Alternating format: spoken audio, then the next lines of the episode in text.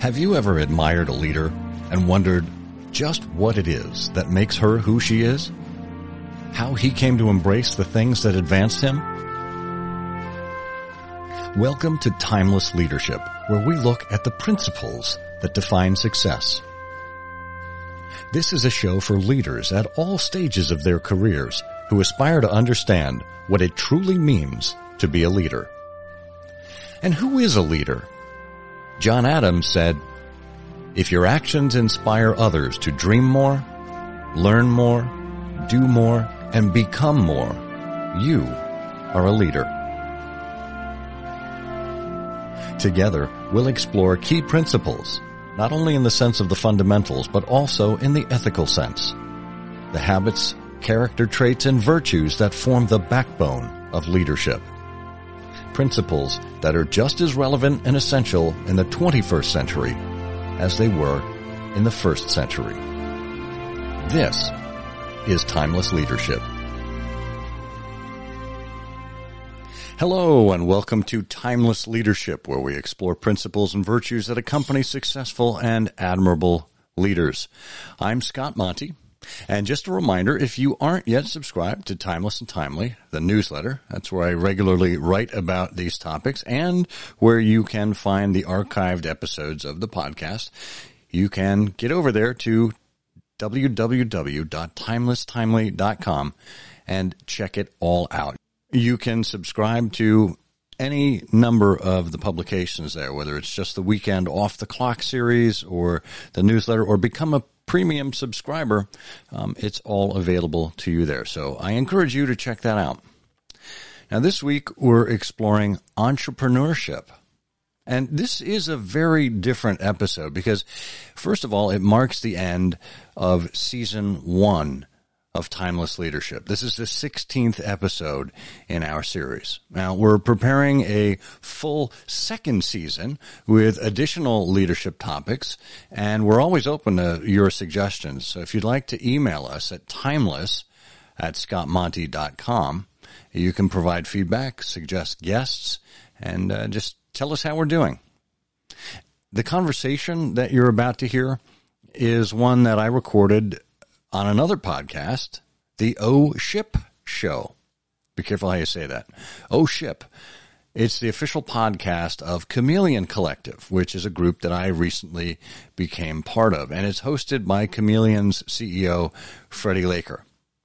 Now, Freddie Laker is one unique guy. He's the son of Sir Freddie Laker, founder of Laker Airways, which is the second long haul, low cost no frills airline. So Freddie's got entrepreneurship in his blood, and he's put it to good use over the years. He established an early internet radio station. He founded uh, the internet service provider Laker.net. He co-founded the digital agency iChameleon and then sold it to Sapient Nitro. And he served in leadership capacities at Sapient Nitro before branching back out on his own, of course, to form Chameleon Collective. And Chameleon Collective provides interim leadership and executive recruiting service to private equity firms. As you might imagine, it takes a wide variety of leadership skills to be an effective entrepreneur. So join me and Freddie now as we question each other on a number of leadership topics. Hi, everyone, and welcome to another week of oh O Ship. This week, we're going to talk about one of my favorite subjects, leadership. You've heard about me talk about this time and time again, week after week on oh O Ship, but I've got a special guest in this week to really kind of challenge me and inspire me while I hopefully challenge and inspire him. And that person is called Scott Monty. Now, I have known of Scott since about 2008 when he was the global head of social media for the Ford Motor Company. I've seen his publications and I'd seen, you know, speaking, you know, things from him, but I'd never had a chance to meet him in person until a couple years ago when I was lucky enough to be introduced to him. Now I'm actually lucky enough to call him a colleague as he's part of Chameleon Collective where he does interim uh, communication leadership roles. But he also happens to have a really awesome new podcast called Timeless Leadership. And when I discovered what he was doing, we decided we had to get together and do a joint episode of OSHIP and timeless leadership together. So this week's episode is going to be available in podcast form on his, on his podcast and you can watch it live here on OSHIP and video. And so our big challenge to each other is we're going to address 10, maybe more super important leadership questions that need to be addressed. He's picked five. I've picked five and we're going to see how this rolls out. So with that, welcome to another week of O Ship. Scott, so good to have you on the show. Freddie, my friend, it is great to be here. And in honor of the maritime theme of O Ship, I have worn a maritime themed bow tie for you today. I like that. Very, very classy. Thank looking, you. looking very, very sharp. I, I, have to ask, how many of these bow ties do you own? Uh, approximately 142. Yeah, approximately. yeah, well, that seems uh, pretty pretty precise for for approximately, in my opinion. people have people have asked me for many years. But first of all, I have probably around 350 neckties. But you wear a bow tie once, and you're suddenly branded as the bow tie guy. So after it, I, fair enough. Absolutely. So after I left Ford, I'm like, you know what? I'm gonna, I'm gonna just embrace this. I'm gonna live it. It's, it's different from anyone else. Uh, yeah, uh, I, I, love th- it. I think with a bow tie, you, you look like you, you're an independent thinker, and I'm okay being. Uh, I, uh, I love that, and you're certainly an independent thinker. It it, uh, it, it outclasses my uh, my uh, flat cap obsession, where I think know, I'm up to twenty something, but yeah, 142. That's the real deal. We've all got well, Scott. You know, um, I know you well, but I think it would be super useful if you told our audience a little bit about uh, your background um, so they understand what you kind of bring to the table in this leadership conversation. Sure. Well, I mean, you mentioned I was uh, global head of social media and digital communications at Ford. That's kind of where I gained my notoriety. But interestingly, I hadn't had a communications job before that. I actually came up uh, through the marketing world. I worked for uh, agencies and consultancies for a number of years. Um, I've got my MBA with a concentration in healthcare management along with a master's in medical science. And as an undergrad, I was a classics major. So put that all together. What it means is uh, I've got a keen understanding of uh, human behaviors and, uh, and human nature. And it helps me help other leaders become better at what they do, particularly through communicating. I love that. I, actually, I had no idea about the, the medical aspect to your background. That's really interesting. You, you always uh, con- continue to uh, surprise me uh, with some of your interesting background. I'm like an onion. So, Freddie, for the, the benefit of my listeners, as we're going to uh, make this a dual show, why don't you explain a little bit about your background and how you came to be leading Chameleon Collective? Okay, no, no problem. I, um, so for those of you who don't know me, and actually kind of fun for some, a long time with ship listeners, a quick refresher. I'm a, a lifelong serial entrepreneur. I, have uh, been starting companies since the mid nineties. Uh, I had my first CEO role uh, when I was 19. I was a uh, god awful CEO, but uh, I, you know, maybe uh, maybe I just thought it was better than I give myself credit for. But looking back in time, makes me cringe a little bit. Um, I've been a CEO um, several more times since then. Um, I've also held uh, C-suite level roles in. I've been a CMO of a media company, the CMO of a facial biometrics company, the head of digital for the largest swing set manufacturer in North America, the head of digital digital and, and, marketing for Nixon, the watch brand. I was the chief digital officer for Bugaboo, uh, the baby stroller brand. So I've held a lot of different um, C-suite level roles. And in my role in Chameleon Collective, we provide uh, you know a lot of interim leadership roles to uh, various typically private equity backed companies. So I think I have some really really good visibility into what makes um, leaders successful or not successful. Yeah, that's that's fascinating. What a lineup, Freddie! You're such a slacker.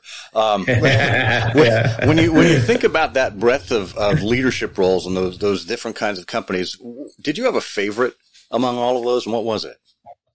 Oh God, you know, um, I really enjoyed. Uh, they've all had kind of different impacts on me in, in, in an evolutionary kind of way. So. Um, you know, I think about some of the earlier roles uh, of being a leader. I think you're developing some of your base skills, and and so um, I, there's a company that I had um, earlier in my career called iChameleon.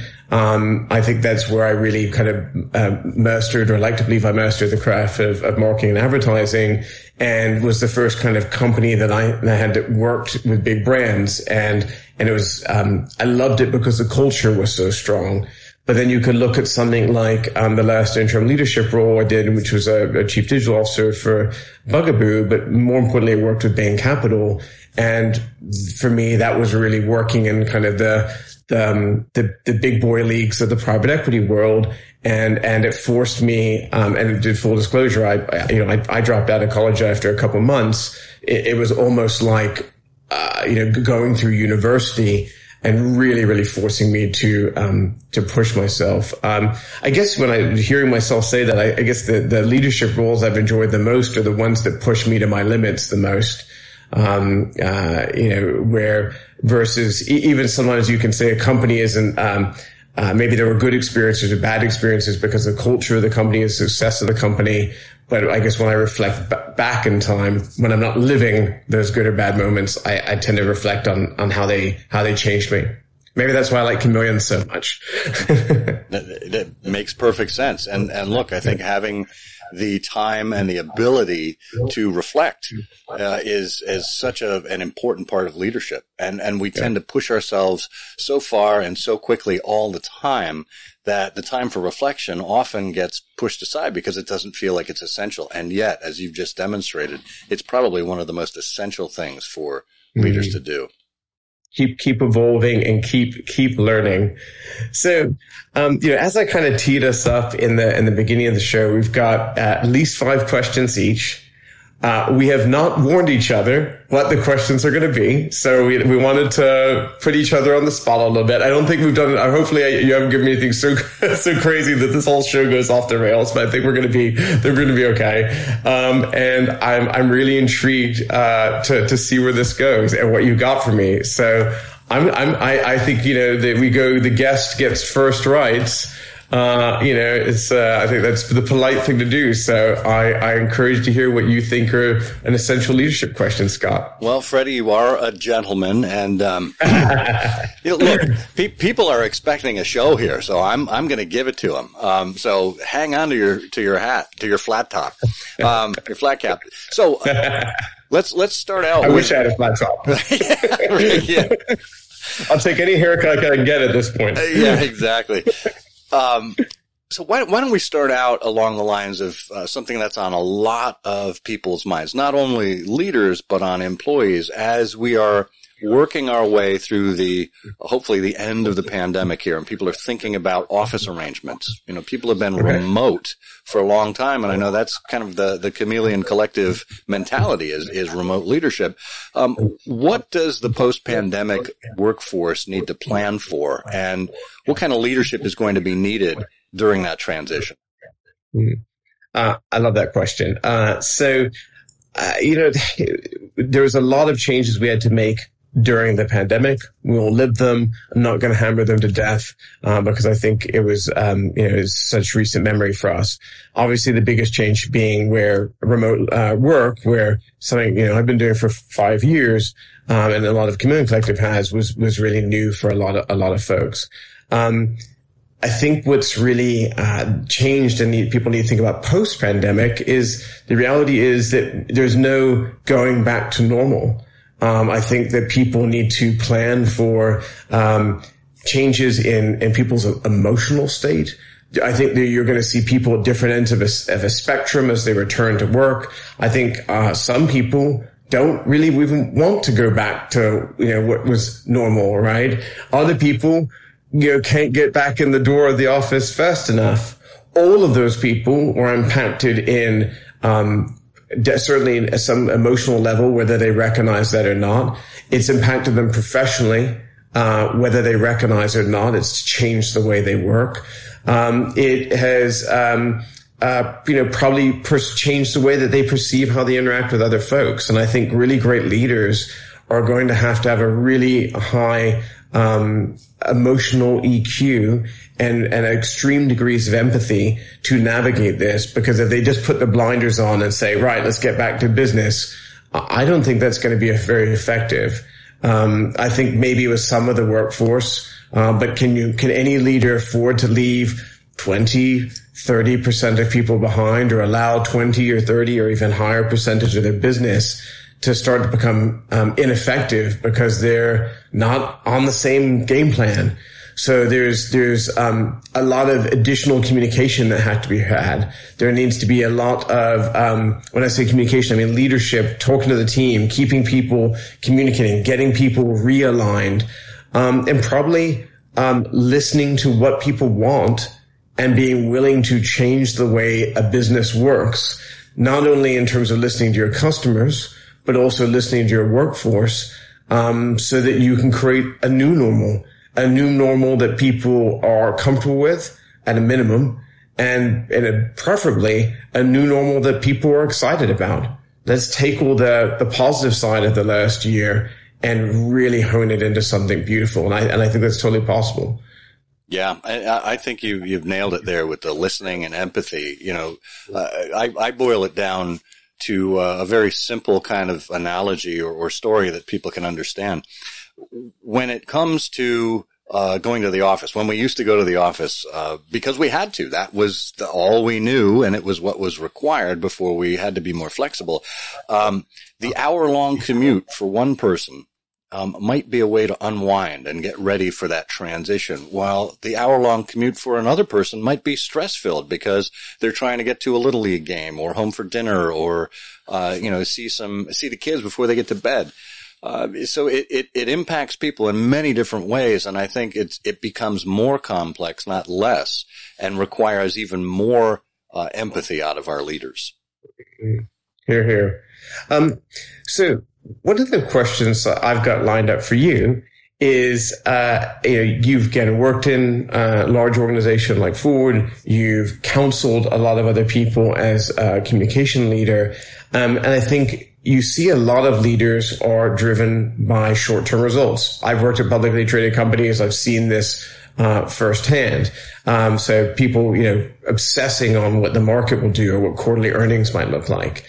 How does a leader reconcile this need, but still think about strategic long-term uh, challenges? Yeah, this is the perennial problem, and and we've let uh, Wall Street essentially whipsaw us. And and when a leader is is simply reacting rather than being more proactive and more strategic, that's when it gets dangerous. Uh, responding to every little whim. It's, it's like uh, the shiny object syndrome that we see where, um, you know, a leader sees a, the, the latest burgeoning platform, whether it's TikTok or Clubhouse or whatever, and say, well, we got to get on that.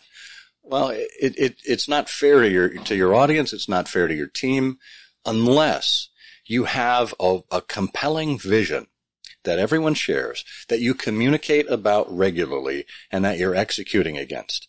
You know, if, if you retain that original vision and, and the board comes to you and says, well, you know, we, we've seen a, a drop uh, of, of uh, three and a half percent in the last quarter. We need to do something about that. Say, look, here's the plan. And we are on the plan and, and we're constantly crafting a better plan. We're, we're improving what we have. But that doesn't mean that we veer, you know, 90 degrees to the left because of some um, you know, market blip. Understand if, you know, market conditions have drastically changed. If there's, you know, a pandemic or a tsunami that takes out half of your supply chain or something, well, of course you have to, you have to tack with that. But if it's just a, a, financial kind of thing and it has nothing, has no impact to your strategic direction, it's imperative that the leader double down on ensuring that everyone is on the plan, is aligned with the vision, and is executing the way they should. And look, Jeff Bezos was able to do this for what, two decades with Amazon before mm. it turned a profit? It's possible mm. if you have the fortitude and if you have the long term vision. That's such an actually incredible example. It's really hard to um, almost uh, you know uh, was it give pair justice to you know how long it took him to get there but there was a you know big serious long term plan there, and now is you know one of the most valuable companies is the most valuable company in the world. Well, um, and, and, and, and still growing like wildfire. Um, absolutely is. Look, there was just a, an article in the New York Times about the millennial lifestyle subsidy that's going away. That Uber and Lyft rides are going to get more expensive. Airbnb stays are going to get more expensive because these companies are tired of losing money and it's time that they, they basically back their business model with something that nears profitability. You have to make right? money now. I know, right? I, was never a big fan of the whole like Silicon you know, Valley esque, like, you know, it was all about scale. Obviously, you know, a lot of people made money doing that, but it just, um, I don't know, I'm too much of an entrepreneur and I guess I bootstrap too many businesses, um, uh, to really, to really appreciate that. I'm um, going back to this long term, uh, or short term, uh, goal challenge though you know, I witnessed this firsthand at, Sapient, uh, when we were growing just, you know, at absolute crazy speed. Uh, there was times, you know, we were adding in, uh, you know, 600 new hires a quarter at one point. You know, my agency, when we joined Sapient, we're less than 100 people. So it's like trying to imagine like hiring that many, you know, that many folks on a quarterly basis. And, and it was I personally think it was was messing with the culture. It was impacting the culture. You're adding you're adding too many fish into the fishbowl and not letting people acclimate. Um, but I, I, I know that the the CEO and the leadership was extremely challenged by again what what was what was Wall Street going to say, and they were they were being driven to make short very short term things to satisfy shareholders and it wasn't in the best long term interest of the company. Yeah. Um, well, related to that, Freddie, I think one of the things you've probably seen uh, in your time in uh, interim roles is particularly with CMOs. We've seen that the tenure of CMOs continually shorten to, to where I think the average tenure of the CMO is about 18 months now. And mm. when they come in and they're expected to make strategic decisions about marketing, 18 months really isn't enough time to execute on a, on a full strategy. So where do you think the opportunity lies and what can be done uh, with respect to ensuring that CMOs have the full runway to accomplish what they need to accomplish?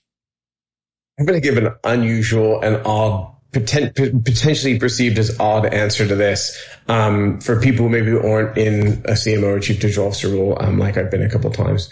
And I may be projecting myself a little bit here, but but I can at least give you my two cents on this. Um, I feel like when when you are a marketing leader, obviously growth is one of the big key metrics they're looking for. Um, I think that every marketer or you know, e-commerce leader, but any, a, a commercially focused growth leader has a bag of tricks.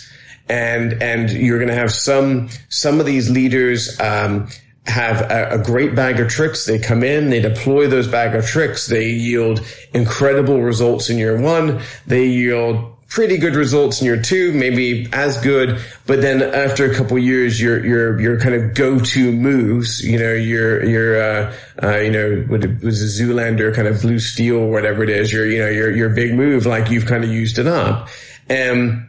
I personally think there's why this kind of like cyclical sense of like these marketing leaders uh, moving from company to company. Um, at the same time, I think there are some really incredible CMOs out there that maybe their real value is like, you know, they, they've shown like, hey, it's, it, for me, it's about how they manage the team, uh, how they drive leadership, how they build an organization around them, how they continue to recruit people with new bags of tricks. Um, and I think those are the people that end up having uh, longevity. I, I don't think it's necessarily about um, the company or in some cases the private equity firm that may back them or the shareholders or the CEO or the board giving people that, that runway. I, I think people are using up their bag of tricks and they, and they, and they don't necessarily know, um, what to do after that. Um, you know, and then I think there's some people as well uh, that maybe you only want to stick around for a couple years. Maybe it's fun to use your bag of tricks, and then when it's when it gets a little bit more administrative, and you're having to kind of um, you know do them more like org org structure and and and and just straight leadership, um, maybe those types of folks get get bored. Again, I, I, probably an unexpected answer to to this, but um, it's just kind of my analysis after working and dealing with just so, so many uh, CMOs at this point. Yeah, no, I, I think that's a, a, really astute observation, Freddie. And, and and look, I think there are different kinds of leaders for different uh, phases of a company's development. You've got the founder, you've got the the administrator, you've got the innovator, you've got all kinds of different aspects of this. And and sure, we all have portions of those aspects as part of our uh, our psyche, our makeup. But to your point, finding the person that brings out the best elements in the team. That's exactly what leaders are supposed to do. A leader is there not to be an individual contributor, but to make the rest of the team shine. Uh, somebody mm-hmm. I, I, heard from, a guy who's actually uh, the founder of uh, one of these new social audio companies, Racket.com. Mm-hmm. Uh, he mm-hmm. said somebody uh, once told him, my job as the leader is to help uh, is, is, to make your job easier. Your job mm. is to make my job harder. Right. Mm-hmm. So, so the mm-hmm. leader clears the hurdles and makes it easy for somebody to accomplish what they do. And then they come back with even greater challenges for that leader yeah. to step up to. So I think it's just a, a wonderful way of thinking about yeah. how uh, leaders fill those roles. I love that. I, I, have got some questions saved up for later that I think are kind of get into more of these leadership qualities and dying to ask you. But since you asked me about CMOs, I want to ask you uh, about what it means to be a, a, a communications leader. So, uh, earned media is clearly a powerful component of the media mix. But the function of communication is, is far more expansive than media hits. And I think a lot of people don't understand that. Yeah. So can you talk a bit about the importance of communication as a strategic function and the chief communication officer's role as a confidant and, you know, adv- let's call it advisor to the CEO? Yeah. I, this is uh, a perennial favorite for me, Freddie. Uh, too often, uh, the communications and PR team, uh, just gets reduced to PR. Um, and uh, the, the, the question is, you know, can you get us on the front page of the Wall Street Journal yeah. or the New York Times? Which is the I'm probably guilty of doing this, by the way. So it's it's a fantasy. Of course, you want to do that, and and, and we all want to do that. But it's it's the PR equivalent of saying, "Can you make me a viral video?" Um, my you, pet peeve. I understand. You remember those days. You're talking my language. Exactly. So um, that that's an important part of communications, but it's not the only part. You know, a chief communications officer really is as a strategic counsel to the CEO, and we're seeing more instances of the CCO. Uh, and I don't mean chief creative officer. I mean chief communications officer. Good clarification. Right. Uh, reporting directly to the CEO rather than up through the CMO. And that transition actually happened while I was at Ford. My boss, chief communications officer, reported to the CMO at the time, which was Jim Farley who, oh, by the way, is now Ford's CEO. Uh, but there was a transition where the CCO reported directly to the CEO. And what that did is it created a line of sight for the CEO that helped him understand uh, what was happening out in the field, right? Not only in the industry, but in the world at large. Um, it became um, an important part of guarding our reputation and building our reputation as a result. Um, it was an important part of how we, we talk to employees and to uh, union members and uh, customers and all of the stakeholders. Communications really owns all of that and is the nerve center of what's going on in the company. And if you can use that as, to your advantage, right? Whether it's for speech writing or uh, television appearances or talking to employees or addressing a particular body of, of stakeholders, it's important to have the messaging straight. It's important to be consistent. And again, it goes back to what I was talking about earlier about having that compelling vision, having the plan and communicating the plan to everyone. That's the job of a chief communications counsel a small tangent, but I'm intrigued. Do you think there's a certain size of company that you need to be at before maybe you're not having a chief communication officer, but, but before you really start weaving communications into your overall strategy? It's a good question because I've dealt with companies of all sizes, um, all, the way up to a Fortune 1 company. You can look that up. Um, we all know who that is. But the importance here is if, if you're going to do communications, it needs to be aligned with the marketing team. And I think starting early is more important because there are so many instances of of legacy companies where you've got communications and you've got marketing and never the twain shall meet. And even at Ford, yeah. we had, we had challenges for that, but we overcame them. And it was largely through digital communications where we saw that bridge where we could say, okay, we've had, oh, I don't know, a, a, a, a product recall and we can, we can use our earned media as we have to to make these announcements and respond to the, the news, but we can also put paid media against it to amplify it so it goes out to more people. All right. So there's this, this symbiotic relationship between the two teams that I think they would benefit from if they started it earlier rather than later. Great answer. Very interesting. Um, Cool. Uh, I think it's so I you're up. I'm I'm up now. My gosh, I got to go back to my notes here. Um, so look, I think one of the things we see with elevating people to leadership roles is typically it's the the superior individual performer right? Somebody is a really good, uh, whether uh, they're a designer or a product uh, developer, uh, financial whiz, et cetera, that they're elevated to a leadership role. Um, but we it, it's kind of an unspoken thing that leadership is really about more of the soft skills rather than the hard skills. It's more qualitative rather than quantitative. So my question is how can we recognize and communicate the importance of soft skills as we develop leaders? Mm, that's a good one. Um, yeah, to your point, that's great because I think you, it's easy to get the metrics of of hey, great, you know, top line revenue or retention and all these kind of you know business intelligence dashboards. Uh, but I think um, you know qualifying people's soft skills is um, is is a bit is a bit trickier. Um, I think that what some of the ways that we can do that is, you know, I think, uh, let me divide this into two groups. I think you've got one side of this when you talk about recognition in a measurable way.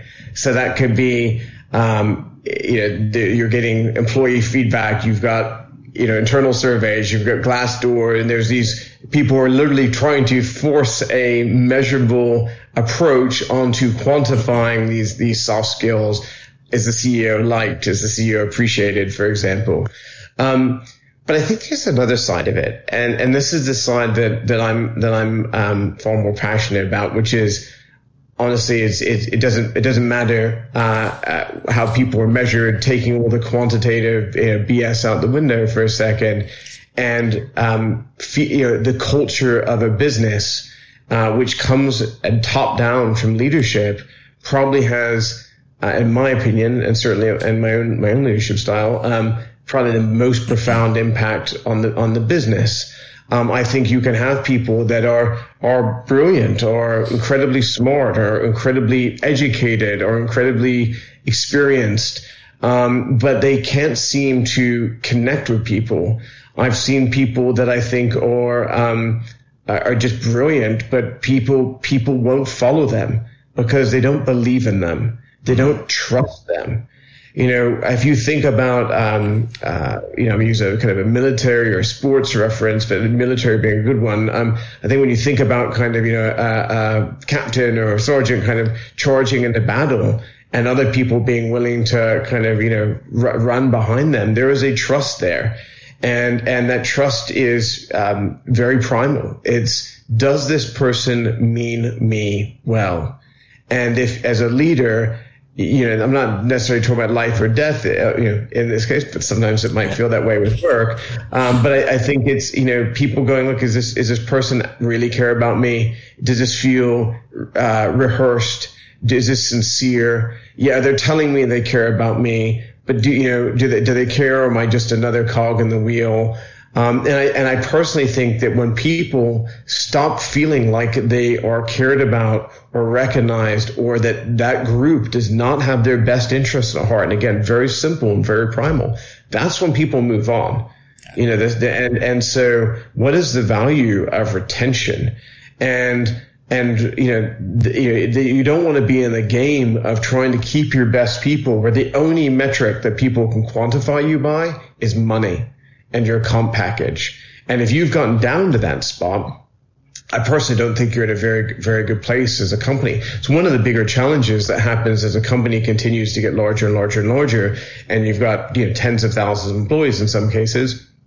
It's then and, you know, the uh, are you breeding a culture with your mid managers and your regional managers and your team managers to to make sure that they understand like we care about you. This is the culture of the business. You care about them. We go out of our way to help people, um, and and I think that I think that is is probably more of a driving factor in the long term success of a company than you know man, we killed it. You can bring in a bunch of mercenaries and kill and kill the numbers in the short term, in my opinion.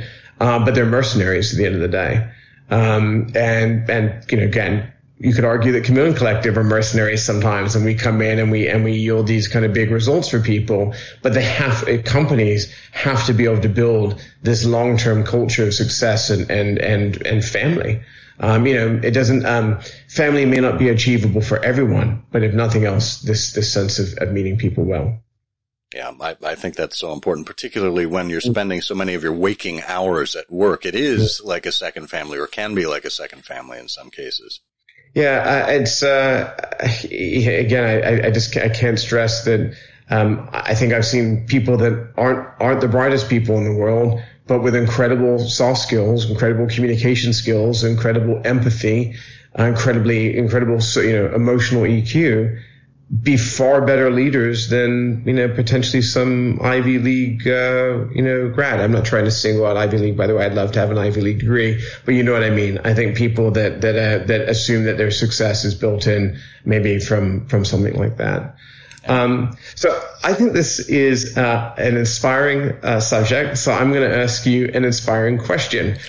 Uh, what is the most inspiring thing you've ever uh, seen a leader do? And I'd love to know specifically why that was inspiring to you, because you, know, you could argue it's uh, there's just because it's uh, they change maybe they changed the world makes them inspiring, but maybe there's a different lens that that Mr. Scott Monty looks through. Well, I, I think it, it, it, interestingly, Freddie, it's going to dovetail with what you were just talking about. It, it's about uh, these these behaviors uh, that we see exhibited, and and let me just let me start off with um, a, a, story. And I don't know if this is a true story or if it's apocryphal, but I think it's enough for us to understand the personality. Um, years ago, back when Steve Jobs was alive, and you know, you talk about a leader who has been able to do amazing things, or who was able to do amazing things with his company.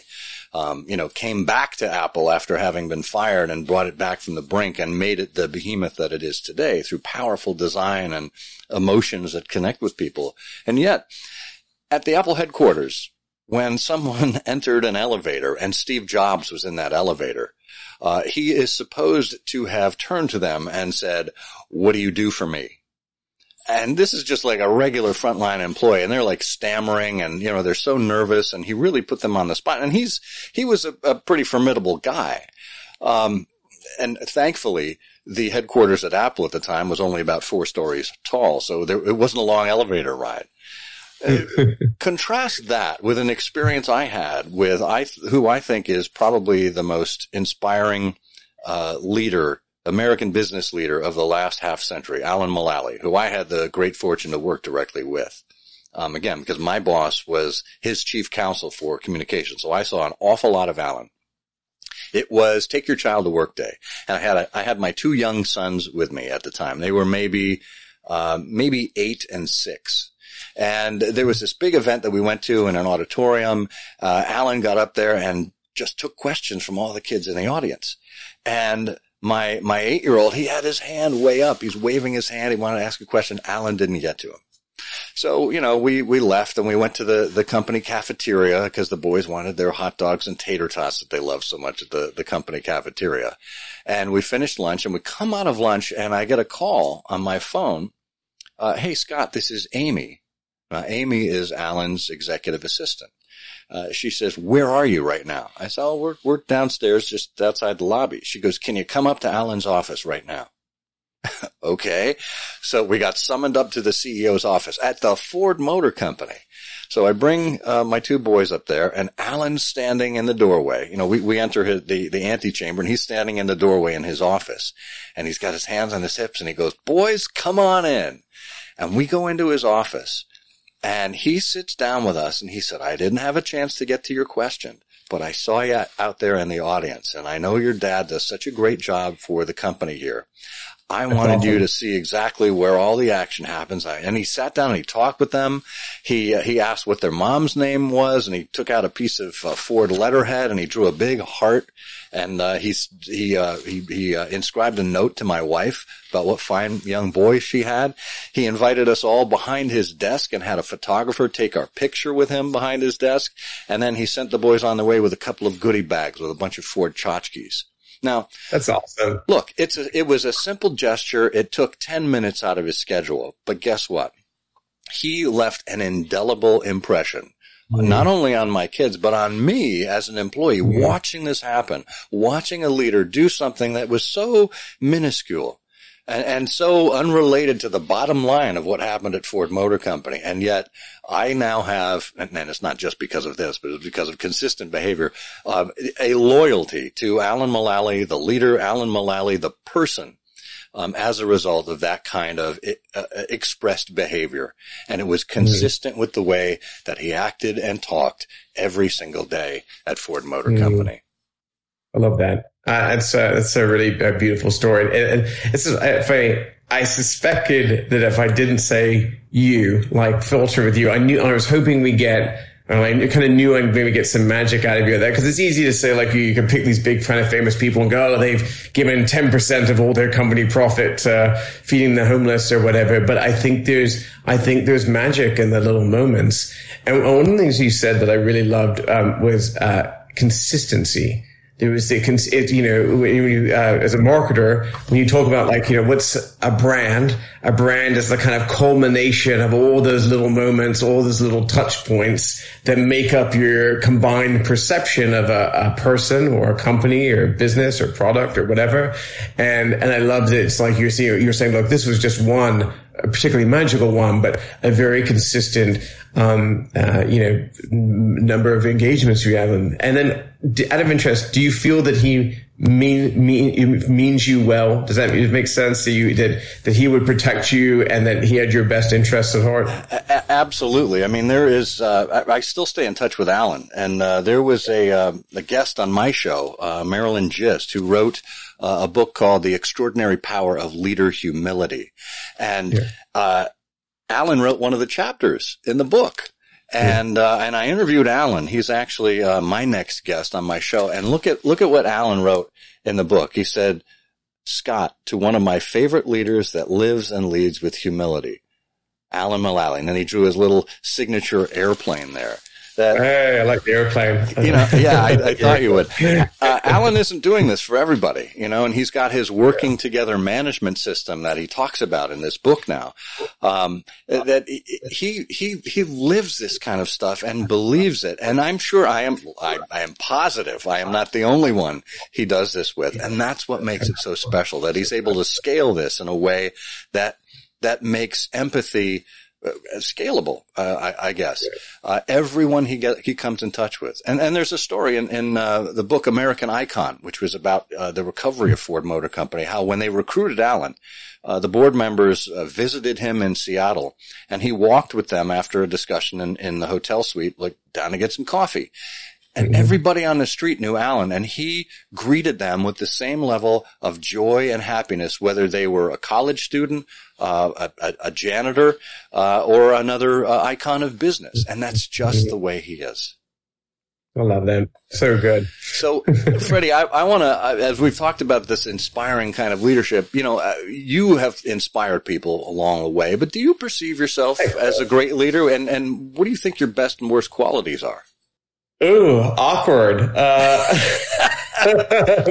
um, uh, you know, I'd like to believe I'm a good leader. Uh, you know, uh, am I a great leader? I don't know. Um, you know, I wish there were things that I had uh, had done where uh, maybe I felt uh, more prepared, or you know, could go back and do things, um, you know, a different way, business decisions or whatever. But um, I don't know. Is that really the definition of, of leadership? Maybe those are just intellectual challenges. Um, I think that, uh, my, my, my best quality I'd like to believe is that I, that I do believe I also connect with people and that I do, and I genuinely, genuinely care about people. And I know anyone that knows me or has interacted with me knows that that's real and that it's not a brand, you know, it's not a show or whatever. That's, that's, that's who I am. And I lead with that. And I, and I feel very strongly that, um, that the, reason that I've had um, a lot of good fortune in my life is because I pay that out into the universe, and I and I always try and pay it forward, uh, even when I have no expectations of getting anything back. And I find that um, that the universe does pay me back and, and then some, and, and that it you know it's all very cyclical. So really, a, big believer that you know the the more you give, the more the more you get. Um, and and I very much see myself in service to uh, the team, um, you know, when when I have a team that is working for me, I, I'm I'm there to protect them. I'm there to work for them, and and to like you just kind of described earlier, like unblock problems for them, um, but to let them be effective in their roles. Um, now, the flip to this, uh, what is my worst quality? This will be hard to narrow down. Um, I am very impulsive. I've gotten a lot better, a lot better with age. Um, I, I get uh, that enthusiasm uh, that I have. You know, some people kind of said, "Hey, my my enthusiasm can be uh, a little infectious," uh, which is a good, you know, I think is meant in a good way. Uh, it, my enthusiasm uh, combined with a very healthy OCD can can lead me to do stuff like I don't know, get an idea. I'm quite technical, so I get ideas for the company, and all, I've done this with all my businesses. On like, uh, you know, Wednesday, I'll tell someone about it. Like, oh, I saw the coolest thing. I think we should implement it. And they're like, that's great. We should roadmap that. And then they'll like, they'll show up on Monday. I'm like, yeah, I worked on it all weekend. I said it live. I ran it. I, I, put it live this morning. Should I have not done that? I think I broke some stuff. Half the company can't get email. I'm sorry. Can we fix it? So, and I think I've had at least a couple of those in my in my career. So yeah, I I, I kind of I run a little fast sometimes, uh, which is it, again, has served me well in a lot of instances, but has definitely uh, led uh, led me to have some fairly embarrassing, fairly embarrassing moments over the years. That's great. Hey, hey, progress, right? I mean, even if you fall on your face, you're moving forward. Yeah, I, I definitely uh, maybe that's the startup guy in me. I, I don't know. I, I, am getting I am getting better at slowing down a little bit on, on this on this front, but um, you know, and, and also I, I, should acknowledge as a leader as well that can be frustrating for, for, for your team. So you know, for, for constantly, I think it's always meant with good intentions, but I think I sometimes unintentionally uh, create problems for them. And on a cheerful note, all of those people now have a documented video of me admitting this for the first time ever. And if they don't watch any of this episode, I'm sure that some of them will get just this clip and then send it back to me every once in a while just to remind me maybe maybe the ones who really know me they might do it even before they can if they're like oh he's a bit enthusiastic about this one should probably send him that clip from that O Ship episode with Scott Monty. see if it see if it uh, slows him down uh, a little bit. Sorry. So, yeah, yeah, exactly. So so um, so let's let's uh, flip this on it on its uh, head a little bit. So okay, you've asked me if you think I'm a good a good leader. What do you think are the most essential qualities of a great leader? Oh boy, there there are many. And look, I don't think uh, that everyone has to have all of these, um, but that's part of what my show, Timeless Leadership, is about. And I look, I started by looking at um, ten virtues that the ancient Greeks identified uh, in leaders, uh, or in just in people. Uh, but I think they they translate well to leaders. They are humility, wisdom, justice, fortitude, love, self control, positivity, hard work, integrity, and gratitude. Right? And, and, and just to, to, piece a couple of those, uh, you know, break a couple of those apart, Freddie. I think, um, you know, what you were just talking about with respect to uh, your your um, uh, brashness and and looking to get something done. That that really comes down to uh, patience or self control. And, and I think that that's something that needs to be learned. We get so excited about things. We get mm-hmm. so passionate about them. And that is great. That's exactly what we want. But to be able to temper ourselves and say, okay, well, is this, is, is the time right? Is the team ready for this? Uh, have I, have I laid the groundwork that needs to be laid before I do something? That takes a lot of self-control and a lot of patience. And when you want results immediately, that's hard to do. right? But I think leaders that, that show a sense of calm, right? And, and that are, especially in crises, right? And hey, that's exactly where communications comes in handy is dealing with crises. If you can approach it with a calm demeanor, if you can help people understand that you've got their back, that you're getting answers, that you're open and transparent about it, um, and that you're consistent in your communications, it helps people to uh, to understand where you're coming from and, and, and to put confidence and trust in your leadership. Um, but ultimately, when it comes to, you know, uh, when, when it comes to like one of the most important uh, aspects of, of leadership, um, I, I, really think going back to what you said before, empathy, um, at mm-hmm. taking the time to understand the other and understand the, the dignity behind each human being. Uh, this, this is mm. part of the, the, that book that I held up before, the, the extraordinary power of leader humility. Um, that's mm. humility, not, not in terms of thinking uh, poorly of yourself or, or, or, putting yourself down, but humility in terms of uh, acknowledging humanity and acknowledging the dignity of others and being able to respect them. That's what people mm. admire about great leaders. And, and that example I gave about Alan inviting us up there, he recognized the dignity of my two boys and didn't have to, but expressed it to us in such a way that really made us think of him as a great leader.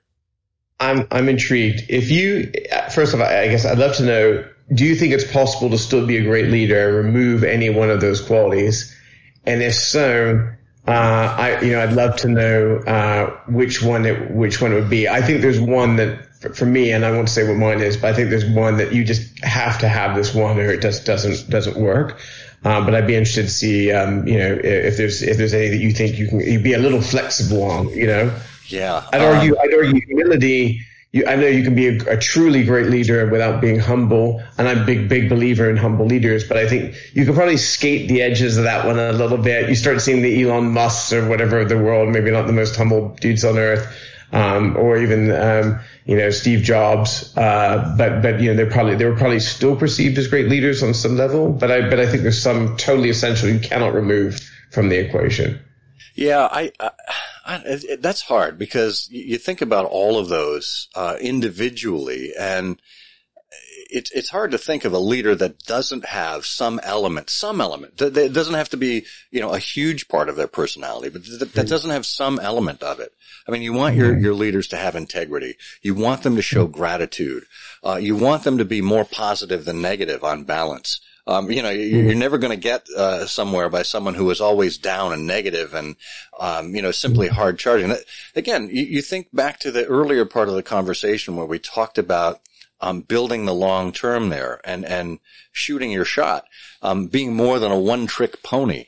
Um, you, you, want somebody who can kind of um, extend the team and and keep people around, right? And and and, mm-hmm. and work on retention. I think all of these are essential uh, around that. But to, to your point about humility, I think the way we've traditionally thought about humility in, in terms of uh, someone who is uh, prideful and bragging about their uh, mm-hmm. their their their achievements. Yeah, we see a lot of of uh, Type A leaders who are like that because you don't get somewhere by sitting back and just waiting for greatness to be bestowed on you. You pursue it, right?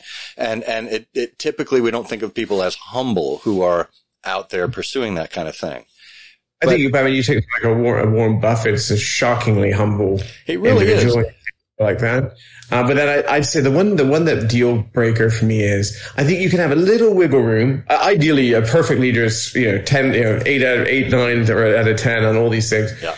I have no um, tolerance for any kind of shift uh, being a great leader on integrity. Mm. It, it, like if you like, I've just no, there's just no wiggle room on that one Agree. for me. Agree. I mean, you, that that's not that's like being half pregnant. You can't be yeah, you know, yeah, half yeah, full of integrity. halfway on that. And right. I don't know if that says I have shows I have trust issues or not, but I just like I that's the big thing for me. I like if I don't if I don't trust someone, um, it's it's it's done. I don't do business with people like that. I don't work with people like that, and I certainly can't follow someone like that. Yeah, agree. Uh, totally agree with you on that. So, so Scott, I want to be conscious of time today. We got through a big chunk of these. This is one of my favorite O Ship episodes ever for the record. I think we should do this again. I mean, regroup, regroup in, a, in, a, in a month or whatever makes sense. I think we've got more questions. I've got more, I've got even more. I've been jotting down kind of in my head, and I think we could do a follow up to this episode. That would be totally awesome. Um, and, and I think we should end on a high note. It's been super inspiring. I hope I'm, I'm inspired by your answers. I hope our audience has been inspired by the conversation. We've had really, really great engagement today uh, across all of our social channels. And I just want to thank you for coming on our ship. And for those of you who are on Timeless Leadership, thank you for letting me uh, join Scott Scott this week. Uh, Scott, will you uh, quickly uh, kind of express where people can find Timeless Leadership and, and how to subscribe to your podcast? Sure. If you go to www.timelesstimely.com, that's uh, the home of the newsletter and the podcast. You can see the episodes listed out there. And of course, it's on every single podcast distribution channel that you can imagine. Awesome. And for those of you who enjoy our ship, go to oshipshow.com and you can watch all of our live uh, YouTube videos there, or you can follow us on LinkedIn, um, and, or even on the Chameleon uh, Twitter account, or even on uh, Chameleon Collective's uh, Facebook account to catch the show live every Thursday at 11 a.m. Eastern, or to watch the show um, after it's been broadcast. I want to, uh, again, a very massive special thanks to Scott for, for joining me today. Thank you for everyone that's watched. And uh, I hope to see you again on another week of O Ship or on Timeless Leadership. Entrepreneurs are expected to do it all. Develop vision and ideas, grow a team and a company, execute flawlessly, all while being exemplary leaders. Even if we exhibit a fraction of the leadership skills mentioned here, we'll be soaring. Thank you for joining us and for being an advocate for timeless and principled leadership, whenever and wherever you find it. I'm Scott Monty. Until next time, may you dream more, learn more, do more, and become more, for you are a leader.